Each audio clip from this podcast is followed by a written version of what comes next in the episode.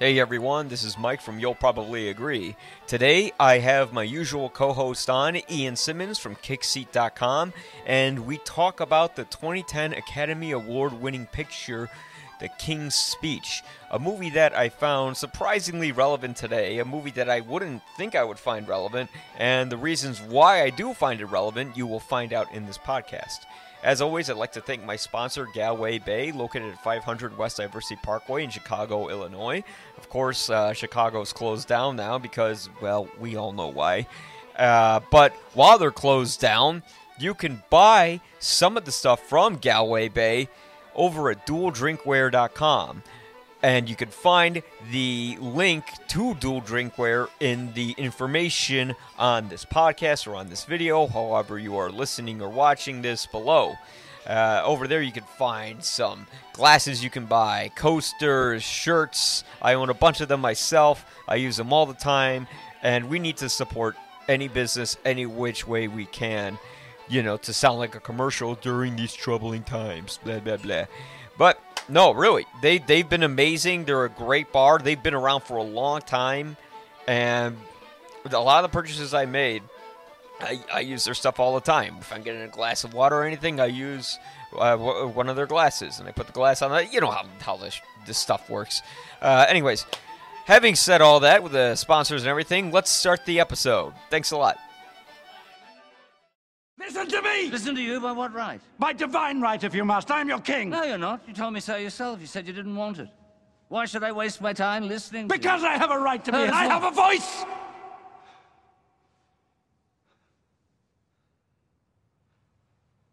Yes, you do.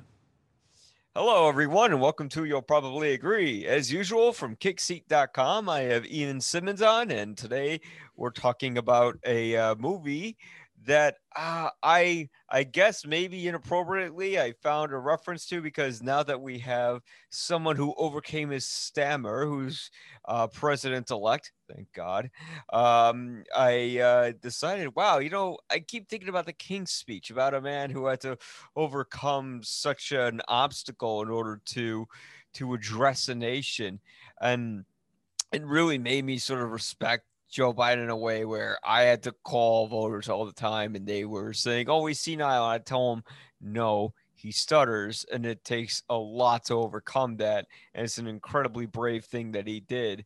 And I revisited this movie and it was probably because of the award season. I didn't realize how wonderful it was uh, at the time. I think at the time I was like, ah, Social Network should have won, and this is ridiculous. this movie was Oscar bait.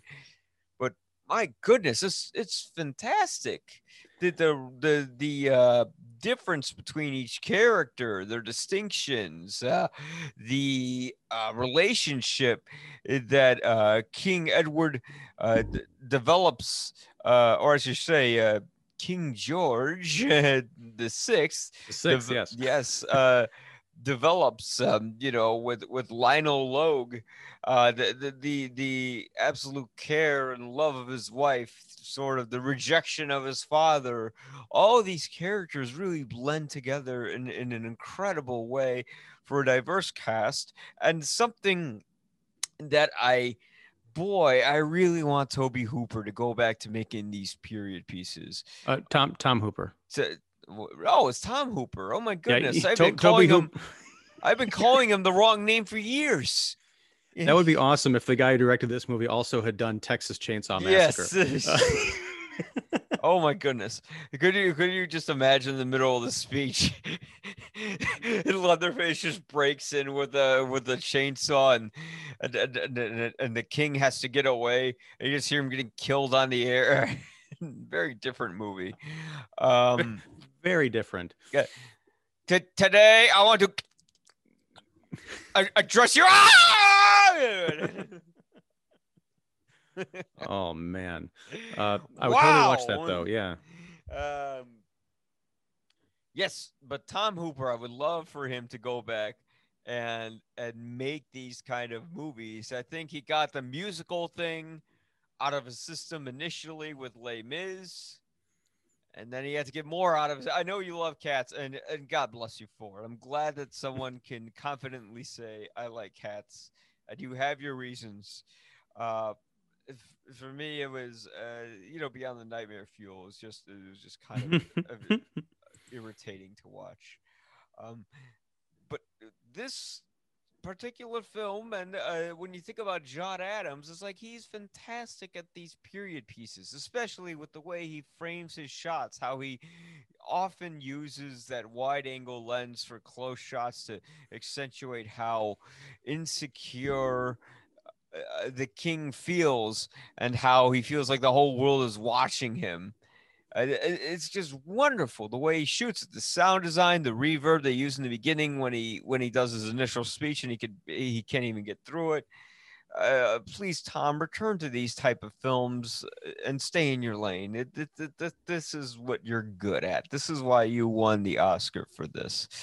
Uh, having said that, you told me I love this film. Uh, why do you love this film? Well, let me let me just back up. Was watching it for this show the first time you'd seen it? It sounds like you missed it the first time around because you sort of dismissed it. No, I actually bought it uh, when I when I, after I saw it initially when it, it came out. Uh, that was about Okay. ten years ago, but I haven't I haven't seen it for so long since. Hmm.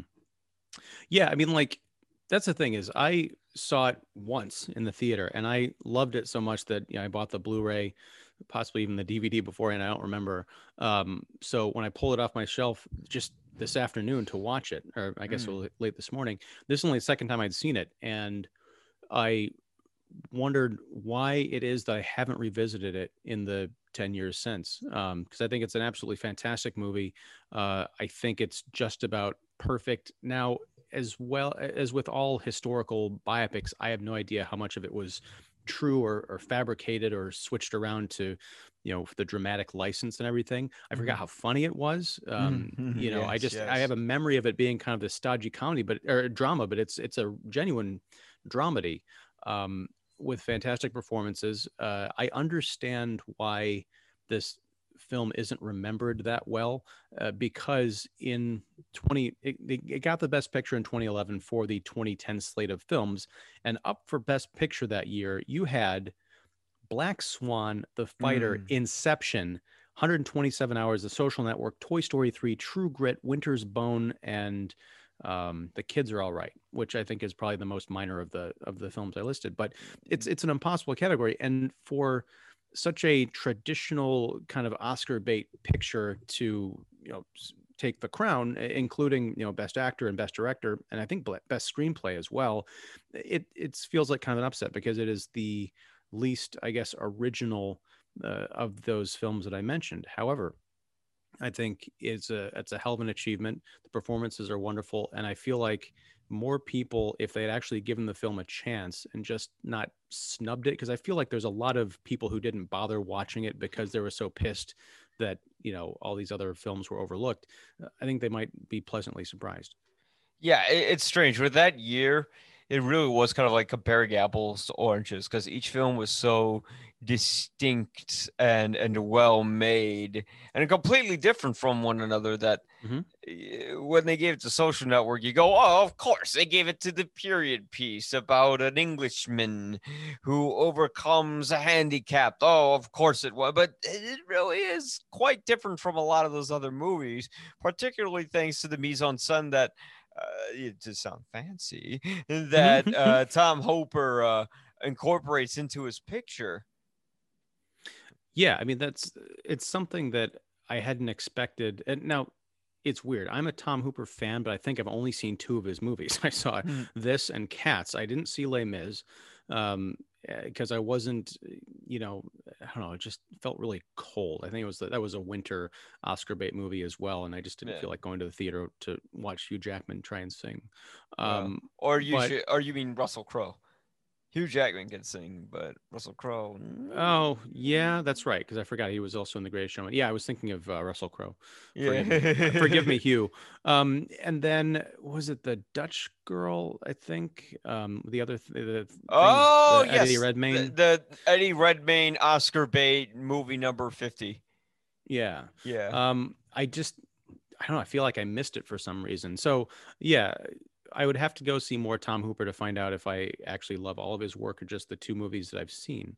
yeah. Um, but it's uh yeah, even with something like Cats, I think one of the reasons I loved the movie is not only because it was much better than I expected due to the you know outrage and the people being freaked out by the aesthetic, but I could tell that it was made with a real passion and brains, uh, and you can see a lot of that in the King's Speech, which I think on balance is a much better film for a lot of reasons. Hmm. But uh, you know, I wasn't expecting when I went to see this movie 10 years ago that I would be as dazzled visually as I was. And, and you touched on that uh, a lot a few minutes ago, but just the, you know, Geoffrey Rush's character, Lionel Logue, his office, once you get through the vestibule, it's like this massive wall that looks like it's not just peeled paint from like what look like several centuries, but it has this kind of a rust feel. And then there's this, you know, almost pristine sitting couch sitting up against it. And the way that he, uh, that all of the characters are constantly framed in like the lower fourth uh, of the frame, giving room to breathe for all of this uh, stuff around them. It's just, you could watch the movie with the sound off and I think be just as affected by, you know, the, the drama that you can watch with the dialogue and everything. Yeah, I, I really love because um, this is something that Hooper did a lot. Like if you've seen um, uh, uh, John John Adams, that now I'm getting the stammer. But if you've seen John Adams, uh, he does this a lot with, with with the with shooting something on like let's say a 25 millimeter lens with a close up. You know, you'll, you'll see the actor's face really accentuated while the the background is sort of out of the depth of field focus Mhm. and it's really meant to show how a character feels isolated nervous you know stared after and that works for those particular things because john adams much like uh, king george the sixth was someone who had a bit of a temper uh, didn't quite fit in uh, to everything, but he was a very decent man. He might have been stern, but he was compassionate and he was driven. And that's the relationship between these characters that I r- truly respected. And Hooper really does make a style with this film where I think before he went overboard, starting with Les Mis with it, he was all able to hold back a little bit. You know, he wasn't taking the big crane and doing these big sw- unnecessary swooping shots where you feel like you're on one of those rides in an amusement park where it goes around and around and up and down for no particular reason. Here, he really accentuates how a character might feel out of place. And I really appreciate how he was able to frame this movie. I mean, there were some shots in here that were very Japanese in nature, where you, I was even kind of questioning why is he doing this? Where you would have uh, uh, the king, or I should say Bertie, uh, speaking uh, to Lionel, and the camera is on the side of his face, like a completely profile angle almost. Not profile, but a side profile. And the rest is just the wall completely breaking the the you know the the 180 degree rule. And I'm just kind of wondering why is he doing that?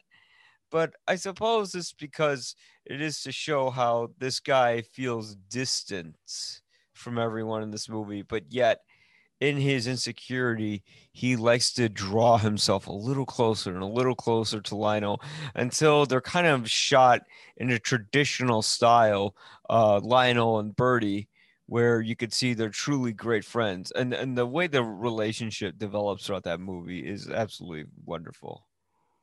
It is, um, and it's a hard one. I mean, if you look at the the arc of this film, you can kind of tell how everything's going to land.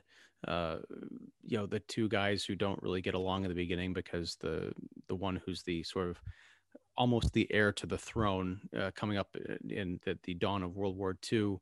Uh, he has a stammer. He's very insecure about his place in the world because he's got an older brother who is the heir to the throne, who's also Mhm. a philanderer. He's got a father who doesn't really care about him, is always you know riding his ass about stuff. Uh, you know, but he's also got that sort of royal birth. So he is a bit of a snob and an elitist. And he meets this speech therapist uh, who is a struggling Australian actor. Although I think Rush, Geoffrey Rush, tried at all to do anything with the Australian thing. Yeah, um, but eh, but that's fine because he's Geoffrey Rush and he's he's amazing. Um, yeah. but you know, there's sort of this classism mixed with this insecurity that just comes out as this cool, distant, you know, almost rage of like, I can't believe I'm sitting here. I've been through a million speech therapists, none of them have worked, and now I've got this guy that my wife found like through a random connection, uh, and they do grow closer.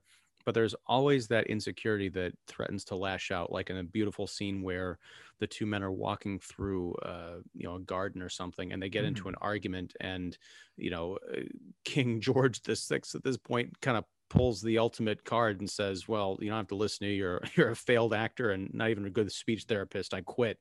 Uh, and you can tell that those words really hurt uh, Lionel. Uh, yeah. You can see it on Geoffrey Rush's face. I think one of the keys to that character is the early audition scene mm-hmm. where he goes just to a local community theater to try out for uh, for a Shakespearean play that they're putting on, and he doesn't do very well and he gets kind of criticized and you know talked down to by these this community theater troupe.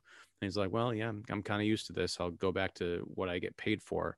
But you can mm. tell that as he gets closer and closer to helping this king to be ready to take the world stage there's a bit of jealousy in there. There's a bit of pride that he's going to be able to to help pull this off and potentially save a lot of lives.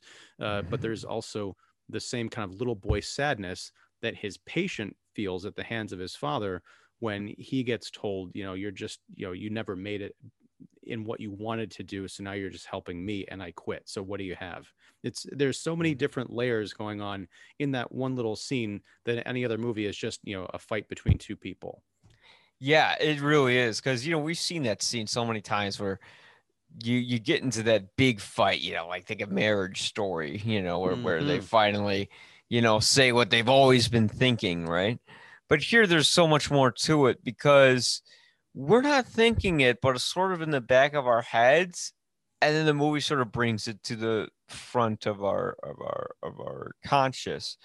And the, the you know the wonderful thing is uh, this really kind of relates to the screenwriter of the movie, uh, David Seidler, because um, as a child, he had a stammer himself and he listened to uh, King George VI wartime speech and he wow. wrote to Queen Elizabeth, um, the, you know, the mother of uh, King George, and asked for permission to use the King's story to create a movie. And she asked him if she could make it not during her lifetime because the memories are too painful, and he respected her request. Now, when Seidler won the Academy Award, he was the oldest person to win the Oscar. And maybe it's because I'm turning a bit older in my head. I'm thinking uh, uh I'm turning a bit older now. Uh, but I, I, I really love those stories about people who are older who make it in life, you know, because this is a guy who never really made it. You know, he never really had a degree as a uh, as a speech therapist he never really made it as an actor. You know, he just kind of settled down, had kids, lived in this little place, and just said, okay, that's it. But it's not one of those never let go of your dreams sort of, you know, sentimental BS movies. It was one of those films where this guy kind of uh, stammered, for lack of better terms, because now it's in my frontal lobe, um, mm-hmm. into this into this man who you know, kind of knighted him in this very prestigious position. And it's really one of those films that inspired me because it is sort of about ageism. And it really is about how you can make it in your life no matter what age you are. And no matter, you know, no matter how much of a failure you think you are. Because here, here's here's a real story about a real man who who actually made it. And it wasn't because he was, trying to be something. It was just something that happened to him by by coincidence and it was so believable and so wonderful that's why i love stories about real life you know uh, compared to something that's entirely fictionalized sometimes because i think uh, reality uh, as they say as we certainly found out through this year could be stranger than fiction and this is Mhm. certainly a, a wonderful instance of that Yeah, I mean, I'm I'm gonna disagree slightly. Uh, I think Sure. No, I mean, in, in principle, I think you're um, you're correct, but this very much is one of those rah rah follow your dreams at no matter what cost Hmm. movies. It just delivers it in a sort of a roundabout way, because if you think about it, uh, Lionel's story, which we learn, you know, at the you know just like in the third act, which was you know a beautiful uh, moment between him and the king. Uh, once he shows up uh, to do this like big kind of a dress rehearsal for when he's gonna, about to take the throne, uh, and the archbishop has a little confab with the higher ranking people that he has access to, including Yeah. you know the Downing Street folks. Said, yeah, we did digging on this uh, this speech therapist, and you know he's not a real doctor. Mm. So King George uh, takes offense to this because it's not. I don't think he thinks he's been tricked. I think that he was just ki- kicking himself because he didn't pay attention to the details, which Lionel's quick to point out. You know, my nameplate just says, you know. Uh, Lionel Logue, uh, speech therapist. There's no, it doesn't say doctor, and there are no letters after my name. yeah Um, but he- so Lionel goes through his kind of life story and you know, how it ties into World War One. It also ties into his acting passions and how that translated to helping soldiers uh, to come out of their shell shock or to deal with their shell shock after the war. Now, if he had just given up on the acting thing, those opportunities might not have uh, presented themselves. Uh, furthermore, once he discovered a new passion with the speech therapy, uh, he gained some notoriety. He was able to set up a business and support his family with it, uh, but he still kept on doing the acting thing, Mhm. uh, which is to say that you might not become you know the the best most respected performer in the world or get to be the guy who's out on the world stage you know trying to stop hitler uh, but you really can't give up on your passions you know even if you get kicked uh, he's he's been through these auditions before uh, that, that bit of dialogue comes out you know in his wife and i think even she play, played by the wonderful jennifer l she's like what are you doing like Yeah, it's, yeah. it's not happening but he keeps he keeps it's not necessarily the thing that we see driving him but we do see him going to that audition and that one scene is included in the film ostensibly out of context but in the greater sense of the story it shows what he really does care about he's got two passions now and he's not willing to let either of them go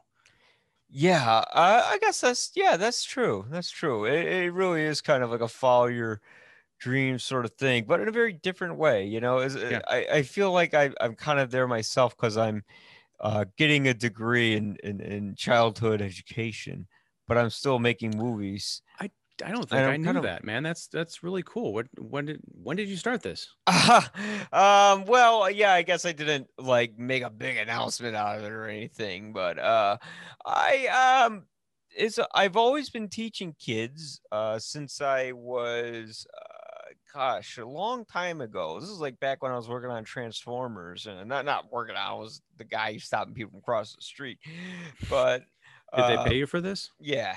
then you uh, were working on it kind of like I wasn't part of the creative team, but there wasn't much creativity behind that film, anyways. Um, touche yeah. so uh during then I was just teaching little kids in a camp how to make a movie. We didn't really have our own equipment or anything. I just brought in my own stuff and then I uh taught a little class in Northwestern uh uh, uh how to you know teach kids how to make movies and then uh I guess I get along so well with my niece and nephew. I, you know, my, my nephew is attached to me like a magnet that uh, my family suggested maybe you should teach kids. And I'm like, you know, that's a good way for me to settle down and make some money and, you know, uh, get get enough money to, to get a house. And, uh, you know, at the same time, I'd have the summers to myself to where I can still make my movies uh, and still pursue that passion. And, uh, I felt a bit like Lionel, where he's like he's kind of leading a double life. Like everyone tells you, uh, don't have a you know don't have a backup plan. Don't have a backup plan. And if I were to go to film schools today, I would tell them don't listen to those guys. Have a backup plan because you don't because you don't hear about the stories of hundreds of thousands of people who die in their studio apartments living on rent. You know, uh, you, you want to have something else so then you can die not living with the regret that you know you did what you loved, but you died not loving how you lived. So well, and and that's you know that's a whole philosophical conversation. Yeah, um, but, but I, no, I guess that's why you- I related to Lionel. Yes.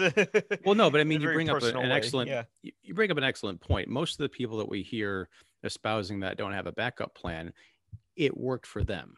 But Yeah. you know, and I, I hear a lot of this from like Adam Green and Joe Lynch, the the horror uh, and action movie directors, who I respect a great deal and I love their work, and I think that it really has worked for them. But it can be, you know, not that great of advice. I'm not saying you want to be a filmmaker, just forget that and go into accounting. yeah, yeah, yeah. but yeah. or law school but you know maybe the backup plan could be tangentially related to the thing that you to your passion like if it's Yeah. not you know filmmaking as the only thing it's you know like get a degree in business so you know how to start your own studio or, or something like that Mm. um, something that's uh, market marketable but no i think that that's great you going into uh, to education and uh, and again you're taking something that you're very interested in and and yeah much like lionel a passion that you sort of discovered later on you're finding the way to marry those things into something that will hopefully you know if not give you everything you've always wanted like millions of dollars then at least the ability to be comfortable and not have to worry about where the next meal is coming from but you know when you're going to make your next movie Yeah, yes, yes, exactly. I mean, that's why I'm getting that nice little camera today, you know, or, or is it today? Ooh. I don't know. Depends when I get that. I got that loan for it. That's I'm getting very personal now, but that's okay. I, I'm okay being personal. Uh, but yeah, that's what movies are about man it's about the person. exactly, exactly. Movies are uh, a gateway, as as as uh, Roger Ebert said, to empathy. And uh, towards empathy, you know, we get into the personal details of someone's life, and that was something that, uh, to revert it so masterfully to, uh, to uh, Bertie, uh, eh, he didn't want to talk about his personal life for so long with Lionel. You know, he said, That's none of your business. You address me as the king, and that's it. And I love the dichotomy between the two because because Bertie, eh, not Bertie, I'm sorry, uh, Lionel was in that position where uh, the guy had, uh, you know, a sort of uh, confidence to him where he said, Look, you're in my house. It's my rules. I don't care if you're the king of England. You know, it doesn't matter. You do what I say. I'm like, "Hmm, I don't know if I'd have the confidence to do that, but uh, I like this guy. You know, and I think the whole audience at that moment is being told by Tom Hooper, like, this guy's all right. Yeah, you know, this guy doesn't take shit from anyone. He's letting you uh you know he he he he will tell the king of england i don't i don't care who the hell you are. You, you're going to do what i say. And the king of england has this whole sort of stature like well how dare you you know little citizen man uh, tell me what to do? But eventually he really respects that. And he respects how uh uh you know sort of brazen he is in his attitude you know especially towards that scene when he they're rehearsing his big sort of inauguration and he's sitting in the chair and he Hmm. goes you can't sit there how dare you and he's like oh who cares people scratch their names on this Yes. chair I like, love like it scene. matters well you know a, a few things because you're Yeah. you know not brushing past but there is Yeah. again what i love about this movie is there's so much you can dig into uh, as a bit of you know pop psychology and that's i don't use that in the derogatory term. You can right, learn a lot by watching the characters in this movie um, because lionel i think if i had to guess one of the things that gave him that confidence to you know say my rules my house Yeah. is that he was an independent speech therapist. Uh, he was obviously making enough money to get by uh, but he had also faced a life of hardship as we saw with the war Mm, uh, he also faced a life of rejection. So once you get rejected that many times you kind of build up a wall of like well you know if you don't want to do you know play by my rules someone else is going to come through that door and pay me. So you know, just I, and I don't want to have to deal with a bunch of nonsense. He's got enough nonsense he's got to deal with in his, you know, daily life and in his own head that he doesn't need to bother with someone who's got an attitude. Now, when it comes to Colin Firth's character, the the erstwhile king, he yes he is uh, brazen and he's got this attitude. But what I one of the things I loved about this performance outside of the physical mannerisms, which are just spectacular to watch. that Oh, opening yeah. scene where he's giving that speech, and you can Oh. see the throat, like he's honestly, it feels like he's working out a genuine stutter, almost like Colin Firth was cast because he's got a real problem. You know, Uh, after you- uh, I'm sorry, go ahead, but I'll tell you. No, no, no. yeah. uh, I'll, I'll hold my tangent. You, you what, what did you want to say? Oh no, no, no, no. It's it's interesting. Uh, I I want you to finish the thought. Oh, okay. Um, Yeah. but what I loved is that you can see that in the the brazenness that he has, the royal stature, also undergirding that is a severe insecurity based on his dad and his brother and how they they put him down. They made fun of him when he was you know a little kid when he Mhm. developed that stammer. They were just relentless uh, bullies. Now, if the if the father King George had walked into Lionel Logue's office uh, I think it would have been a very different situation. I think he would have stormed out and never come back, and probably would have found a way for the Downing Street folks to lock Geoffrey Rush up in a in the in the tow- castle tower. Um, but that uh, those walls kind of uh, they don't completely melt away because he needs a certain amount of guardedness in order to do the job. But he does let Lionel in, and he even opens up a bit to his wife. Uh, so yeah, it's it's a friendship that is unlocking crazy repressive doors in both men's psyche and we get to see that you know those locks those keys being turned throughout the whole thing from beginning to end it's just it's a magnificent feat yeah, they really do kind of learn from each other in a way. Uh, uh, obviously, Bertie learns how to sort of open himself up to more people because he wanted to always open up. I think there's always that little bit of him that you can see just through through Firth where he's like, I want to say this, but I don't. And then eventually, he kind of does start to verbally express his feelings, his personal life. And Geoffrey Rush learns, okay, sometimes I can't, you know, be so assertive towards people. I need to learn how to hold back. And they've sort sort of learned that from each other. I mean, it, kind of remind. I wish, I wish our president learned how to hold back a little bit. You know.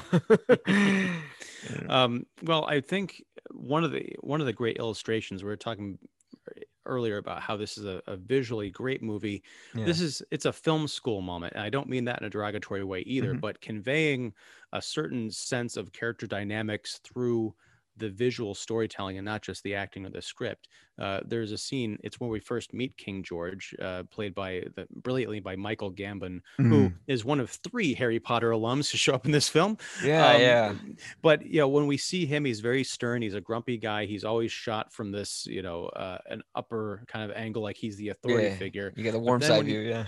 Right but when you see colin firth it's shot you know not from a bird's eye view but from the vantage point of a man standing looking down at his son whom he doesn't respect so colin firth is constantly in that mode in the, in the frame plus his suit looks just a little bit too big Yeah. and the three speakers that are in front of him because he's doing a test a radio test uh, those things are they look almost disproportionately big like something out of pee-wee's playhouse Yeah. so you can see you can see you can see the little boy i- i- without like actually showing a little boy in a big person's suit you can see how colin firth feels like a little boy like this is i'm reverting you're talking to me like i was like you were when i was five and i feel that and i'm embarrassed because i'm ostensibly a grown man but i'm i'm trapped in this you know kid mind Yeah, I mean, especially when he first tries on the the big honorary suit when he's going to be inaugurated. You know, he, the shoulder patches aren't quite working, and he's adjusting them. And then mm-hmm. When he's you know done with his speech that didn't go so well before the Parliament, his kids try to welcome him, and they're the ones acting more mature than him in a way. Where they're like, "Daddy, how you doing?" And he's like, "Uh, "Good," you know, like he doesn't quite know he because he's from royalty, you know, he's and he doesn't want to be part of that. I think in real life, uh, uh, uh, Colin Firth didn't agree with the whole patriarchy. You know, he was more sort of a, a Republican, not the way we imagine Republicans, but Republican in terms of the English motto, where you know it was more individualism in his mind. And I think yeah, King George wasn't really in the mindset of the patriarchy. I was reading a little bit on him and during World War II, you know, he really was sort of a, a symbol of strength.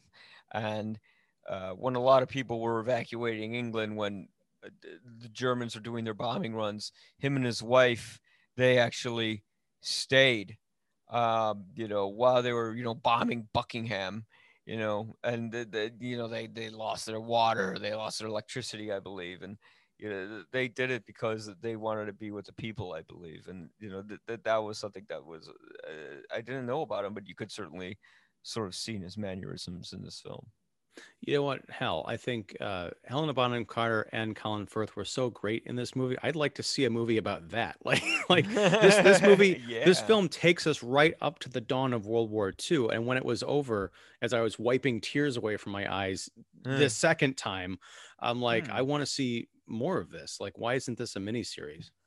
Yeah, uh, they did make a movie, I think, in in, in, in uh, 2003 uh, it wasn't about uh, you know like after the speech and everything, but it was sort of about a stammer, and I think it was called um, uh, Bertie and Elizabeth or something like that. But hmm. yeah, I, am not sure how good that one is. Uh, but mm, I, but then again, I, I haven't seen it, so you know who am I to say? Um, but well, yes, uh, just wonderful about, relationship. Yeah. Yeah, I, considering this is the second Helena Bonham Carter movie I watched this week. The other was 2009's Terminator Salvation. uh, yeah. Oh my goodness. Yeah. Oh so, God. But here, here's the thing. Like, I have not seen.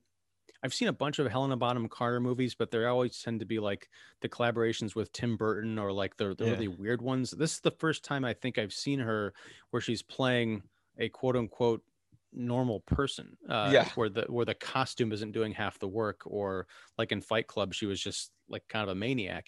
Uh, she was excellent uh in this movie and i think uh we want like you were saying about george's attitudes towards the quote unquote common man i think a lot of that came possibly from his relationship with elizabeth because she said you know, I turned I turned down your first two marriage proposals because I'm like, I don't want to be a part of that, you know, that royal life, yeah, royal life. So you get the sense that, you know, he was drawn to her possibly because she wasn't like everybody else, yeah. and he she was drawn to him because you know just plain old love, I guess, and charm. Uh, yeah, yeah. It's just there's so much here that I think again, I think if audiences had really just coming out of the cold and and watched this, they would have found just as much text and subtext as Inception or The Social Network, but just in a different vein.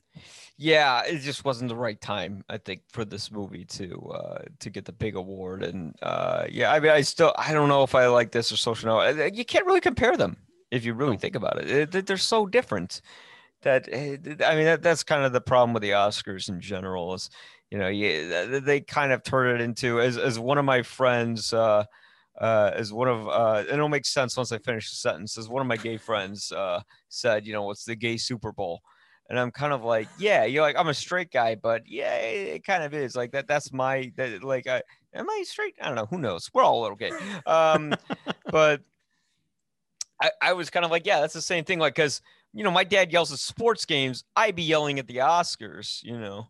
I, I remember when uh, I and I'm not the only one. I remember uh, they had the Logan Theater in Chicago, and they would have like these little Oscar parties there, and mm. uh, I get a few Jack and Coke steep, and I'd be, you know, I, I, was like going nuts when Parasite won. I mean, I, I lost my bet. I didn't make any money that day because I think everyone did. Nobody expected that movie to win, but what the hell was I talking about?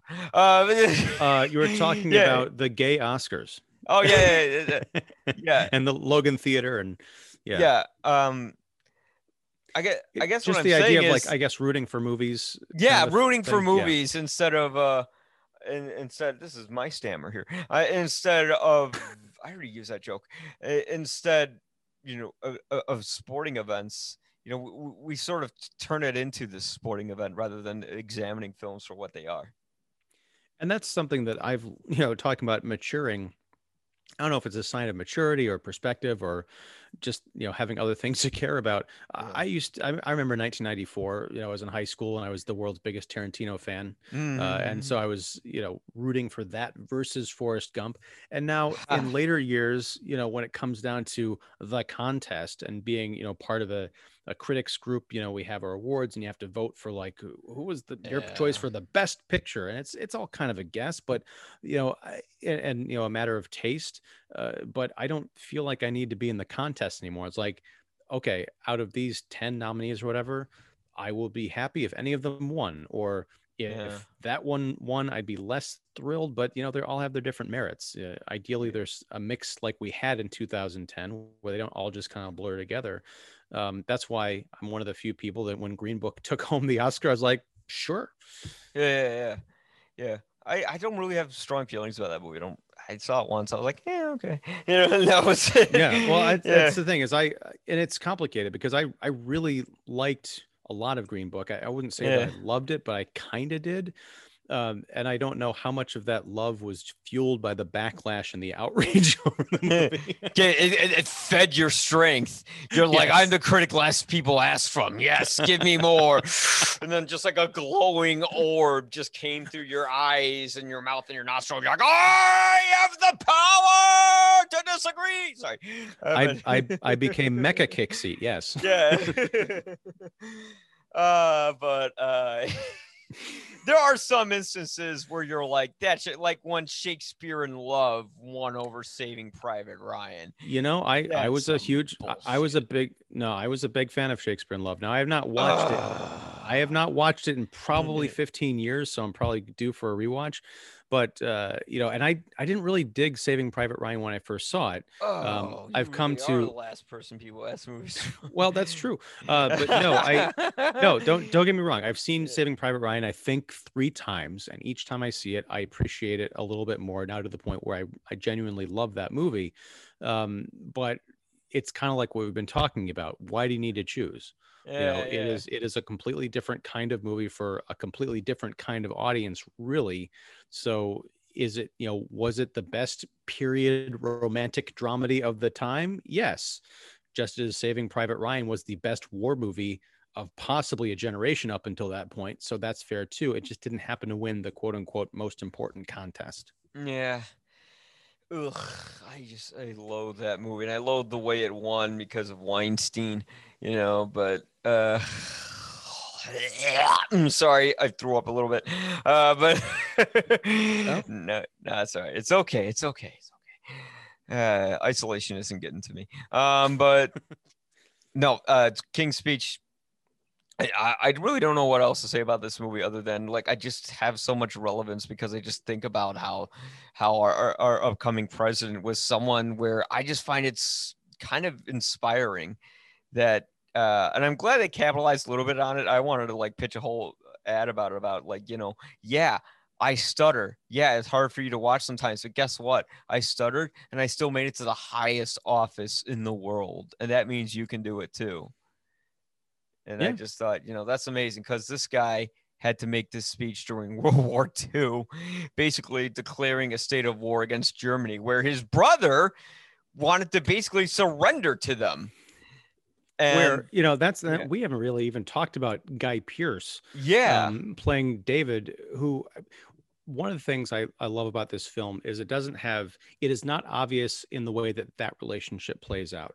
Uh, I was fully expecting. I don't know how history actually worked out, but uh, David, the older brother who was heir to the throne, he was in love with this woman named uh, Wallis, who was living in England, but she was actually from Delaware, and she had a reputation for sleeping around. She was twice, uh, once divorced, currently married but seeking a divorce, so she could run off with David. And there was this whole political thing about how that just wasn't done and that wasn't going to work out.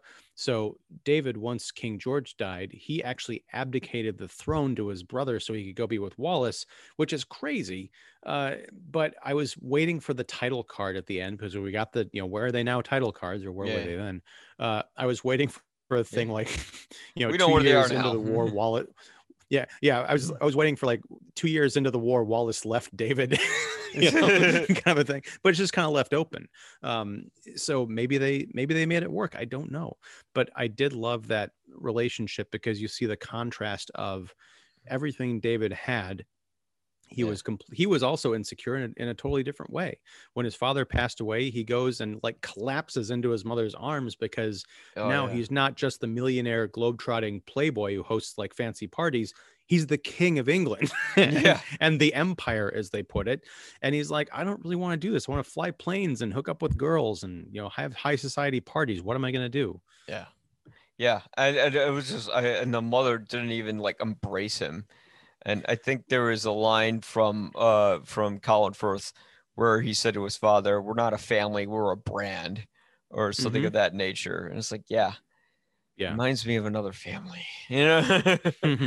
yeah, yeah it's uh but what i liked is that there was all these different levels of of dysfunction uh, in that family i mean i i i think if i had to guess uh well because the mom abdicated her responsibility because uh, colin firth says at one point uh, talking about his childhood how he was basically raised by the nannies and one of them was very Yeah. abusive towards him but Mm-hmm. the mother i can understand maybe she didn't feel that much for her sons but could also be that she realized the horror that now that the king of england is dead this joker is going to be the the, Yeah. the leader of the free world at that point well Yeah. I, aside from america but you know what i'm saying Yeah, and, and and especially in the context of 1936, you know, you had to be a strong man, and his dad said he's like, you know, and to them they're like, you can't act weak like that. right yeah, Yeah. and that's the you know stiff upper lip and all that Yeah, yeah, exactly. Well, uh, a brilliant, uh, and he was supposed to be the older brother, and he did not. I mean, he actually wasn't older than Colin Firth. He was, I think, like 10 years younger, and it, it showed. But yeah Yeah. but but uh, you know and i I didn't really think about that until you until you mentioned it because I always kind of thought of Colin Firth as being kind of ageless, uh, Mhm. but there was something like older bratty brother in his performance that I Yeah. think even though he was ten years younger in real life, that's sort of a great indicator of his lack of maturity in being able to handle a role because even when they're just stalking around, Colin Firth has the demeanor of a little boy with this bullied brother, but he looks from outward appearances like he's the older one who's in charge because he's wearing the you know the kind of the suit, whereas his brother is more like kind of business casual attire most times. yeah, I, again, I'm in the school of I don't care if an actor doesn't look like the real person. If they can play the role, then that's what's important. And King George the Sixth didn't look anything like Colin Firth, and there was a lot of controversy behind that. Originally, Paul Bettany was supposed to have the, the role, and he wanted to spend time with his family, so it went to uh, Colin Firth. And uh, yeah, if you look at uh, King George Six, he, he's like this very young, twenty-some looking guy, and you look at Colin Firth that movie, looks like he's in his forties, but didn't matter because I listened to the actual speech uh, last night, and it, it it's almost like I, I couldn't tell who was Colin Firth and who was King George when I listened to it. and When I listened to it in a way, Yeah, I you know I I want to go back and listen to that too. Um, one of the things that I loved the the bit of production design is when he's delivering the eponymous King speech in that booth at the end Mhm. with Lionel, we get a shot of the script that he has, the speech that he's reading, and it's all marked up in red with like the little dividers to help you know you know you speak these two words and then speak this next cluster of words, and then you've got Geoffrey Rush kind of conducting him like an orchestra that Mhm. there was we didn't talk about the the foul language montage in the middle of the movie where one of the exercises is you know lionel notice you know you don't stutter or you don't stammer when you swear. Try swearing. And then so that circles back at the end where colin firth is getting stuck between two phrases and you see geoffrey rush just mouth fuck fuck fuck while he's uh you know conducting Yes. his hands like an orchestra. And then colin firth plays the follow-up note uh, to that in the form of the next cluster of words I mean, I'm getting goosebumps just thinking about something I watched an hour ago. yeah, a proud tradition with the Ian Simmons. Watch a movie right before the podcast. It works. No, no, no, no, no. It Other- works. o- Otherwise, I'd be getting this mixed up with Terminator Salvation. So Yes. Remember that scene when he was in Skynet? Like what? you're a cyborg. Why can't you read? No. um, I, uh, but I, no, no, uh, yeah, it, it was like a split script when you're on when you're on set. Uh, but it's funny. It's, why do you think I swear so much? It gets me through the fucking stuttering. There you go. Uh, but is that is that true? I think, yeah, I, Oh, I think that's why a lot of people swear. I think that's why you see a lot of people swear in general because they didn't want to say uh uh uh uh. So they say uh, fucking you know. So that's why they fucking knew that. Um. So fucking what the fuck was I fucking thinking about? now I got my R rating. Uh, fucking. And see now, now it's now I'm doing it. But no, th- there was a scene. See, if we if we were doing the video version of this, I could actually be conducting with my hands to get through that, over that hump. yeah. Yes, yes, yes, exactly. Uh, exactly, Mr. Simmons. Uh, but well, see, singing helps too. So what I was thinking was one scene that really actually works in real life is when he puts on the headphones and. Yeah. reads the recording uh, from Hamlet. You know, the to be or not to be. It's from Hamlet, right? I'm not stupid. Uh, but Okay. I believe so. Yes. Okay. Um, and I remember there's this video essay I was doing, right? Or I am doing, and the the the, script's like an hour long, and I don't know how I was gonna get through it. So I played the score to the thing I'm talking about in some headphones while I read it, and it sounded beautiful. The problem was I was playing the score so loud through the headphones that you could hear the score through my headphones while I was reading it in the recording. Oh. but I also recorded on my iPhone, so that might be why. But it works, you know. A lot of these mess, a lot of these methods work. I love how Lionel didn't come from a speech background because I can tell you from being in film school and working on set, I don't really remember anything I learned in film school, but I remember everything I learned on set, and it's Mm. really through experience. And, you know, I can. It's uh, it's kind of the same thing in the art world. I mean, I I recommend formal training, um, even if there are things that you kind of forget. They can pop up in kind of strange ways later on that are helpful, but you definitely it is helpful to have that sort of a calling card of some form of degree to get you onto that set or into that meeting where you're going to get the art job that's going to teach you way more than you know now. Yeah, yeah, yeah, absolutely. It's it's all I, and same with being a critic and writing. You know, I, I can read uh, a lot of reviews. I mean, I've read a lot of stuff from from Roger Ebert because uh, reasons, and I it wasn't until I just started writing and writing and writing and writing and writing until I used to use thesaurus on the side all the time, you know, because I'm like, what's another word? Now I barely use it and I just come up with the words. Yeah. You know, it's all about experience. Well, and that's something um, that you know I wasn't eh, a f- I wasn't really a critic at the time when this came out, but I definitely am one now.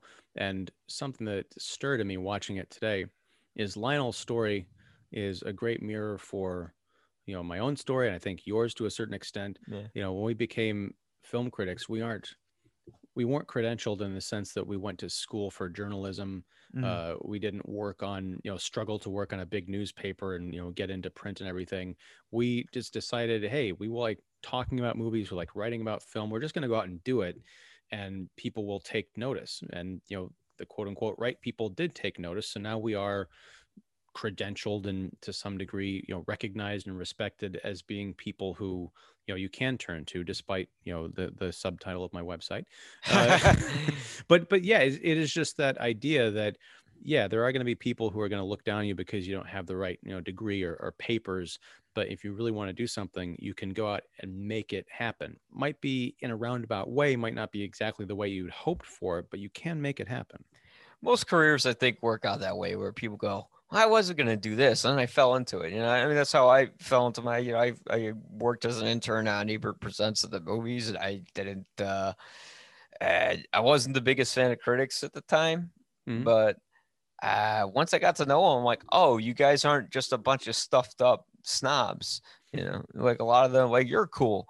I, you know, I can't think of a lot of critics stop my head or, or snobs. You know, I mean, of course there are some, but there are some in the film world as well.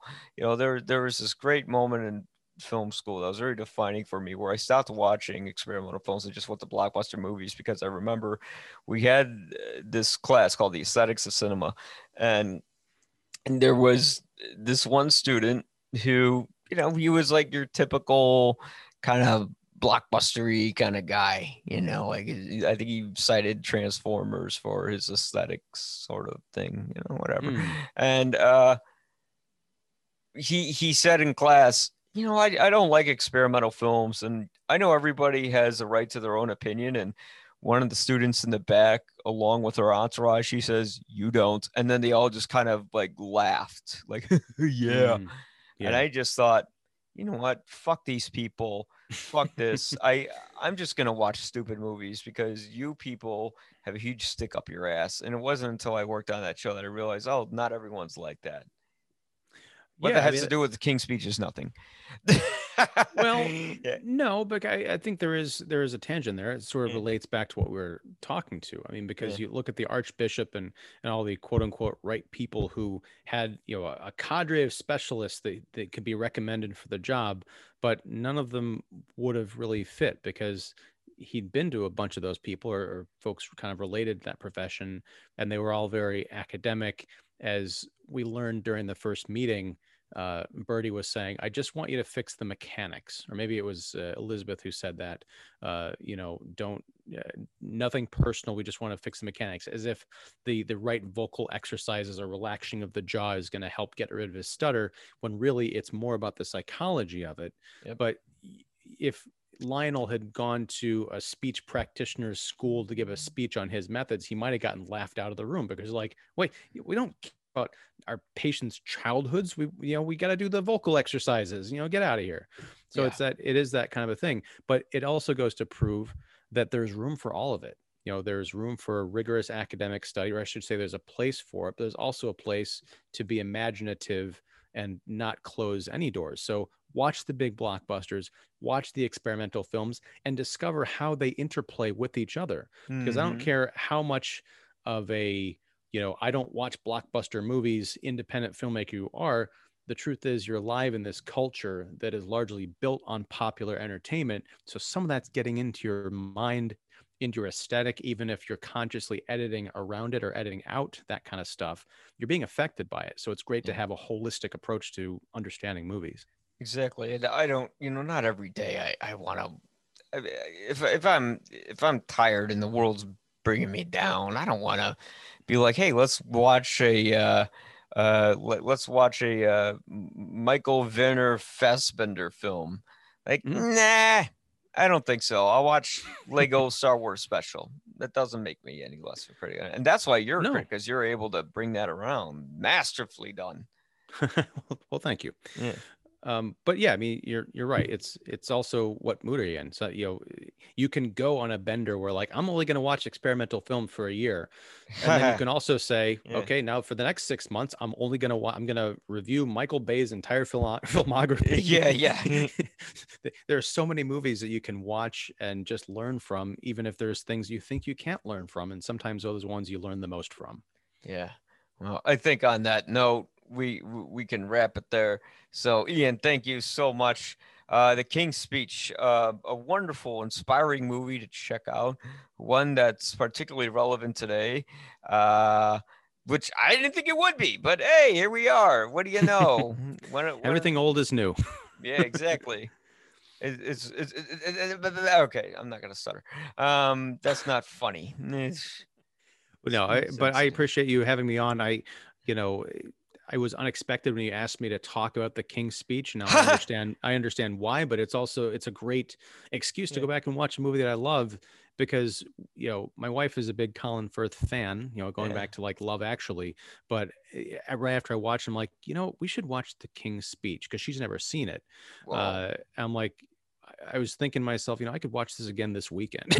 You know? Yeah. It's not something I have to, I will watch in a month. Like, no, I could, I could go back and watch this right now. It's so good. I want to repurchase the Blu-ray. It's it's oh man. Tom, come on, man. Just enough with the musicals. Please. Hey, he's following his passions. Oh, yeah, he sure is. Uh, But hey, you know, honestly, with the flop of cats, and I don't think even Les Mis did that well, and I don't think that Eddie Redmayne thing did well. I I would almost hazard to bet, and I'm not rooting for this because I think it's kind of sad.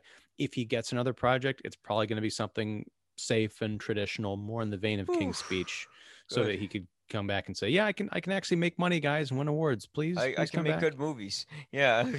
I mean, I'll say this about Cats compared to uh, Les Mis. At least Cats is like an hour and a half. Les Mis is like almost three hours or something like that. Like I have. Zoinks. Oh, eh, no. At least Cats gives me something interesting to watch, and Les Mis literally makes me motion sick with how often. Uh, I, I I remember the day when we saw Star Wars. They had Cats on right after that. Jesus, imagine what would happen to the senses. I mean, I was at a holiday party at work the night before. So uh, I was hungover. Well, not hungover. I got high. Uh, it's it's legal now. Um, so like yeah, uh, and, Rise of Skywalker, they kept having those flashing fucking lights in Exegol, and mhm. eh, could you just uh, could you just imagine having to sit through cats after that? I mean, they even had warnings with with Rise of Skywalker that it could cause epilepsy. I couldn't imagine sitting through Cats after Rise of Skywalker just because they're both such yeah, kind of like what you're saying. They're both these frenetic kind of movies. I'm glad I watched Cats when I did, you know, on a nice uh dating anniversary dinner uh, like a couple weeks later. yeah, if you want to spit up your meal. Yeah, but having said that, thanks again, Ian, for coming on. Uh, we, we could talk for hours about stuff because that, that's what I do. I'm and we so- shall in the future. Yes, because we got some Star Wars to talk about. Woohoo! We got a filler episode coming up. I know. You're gonna eat those words and it's gonna taste like fine roasted porg. you know what? I will love to eat those words. Uh, no, no, the next one Dave Filoni's doing. That's going to be the good one. All right. Uh, please. I. You know what? I am proven to be wrong before. I was proven to be wrong about this election, so I like being wrong these days. Uh, so thanks again. Uh, please check out the King's speech. Uh, now, now that the whole Oscar stuff is, it's been ten years for God's sakes. Why am I even bringing up the Oscars? Just, just watch the movie. Yeah. uh, Indeed. Yes, indeed. So, with that said, uh, thank you, Ian Sims from Kickseat.com. Go, uh, you'll probably agree, also known as YPAReviews.com. You'll find everything there. Ian, you look very attractive in your picture here. Uh, It's That- you know, it's some it's it's new for COVID. I'm trying out blonde hair, glasses, and boobs. yes. yeah, I know. And meanwhile, I, I look more attractive now than I did in that picture then. I'm 45 pounds lighter, baby. Wow. Yeah. Double congratulations. You're getting your degree and you're dropping pounds. This is amazing. Everyone's losing weight during this time. You see what Francis Ford Coppola looks like now? No, but I am actually I, I'm going to watch Godfather 3 tonight. So uh oh my god, the new one? The recut? no, just the one from 1990. Oh. Did they recut it? I, I missed it. Yeah. yeah, Oh, they- They're wow. coming out with a recut version. Oh, so it's going to be like an hour shorter uh er, because they're taking out uh, Sofia Coppola. That's what I said in my Facebook. I'm like, did they CGI her out? Like, Oh no, I it's a com- uh, pure coincidence. I'm talking about it for my podcast with uh, with Cole. So, uh, Ah. i- so is it out yet, or is it coming out? I gotta check. It's Mm. just check my Facebook. Uh, no, no, just just go like just Google Godfather Three. It's on there. All right. right. just Will Google it. Don't you hate it when people tell you to Google it? It's like just fucking tell me. Here, I'll just tell you actually. Uh, but I'll tell you when I cut. Uh, but thank you everybody uh, for watching, and uh, we shall see you later. Uh, I got a lot more material coming up because I'm stuck inside, kind of. Uh, all right. Thanks a lot, guys, and bye bye bye bye. That was distasteful of me. Goodbye. Forget everything else and just say it to me.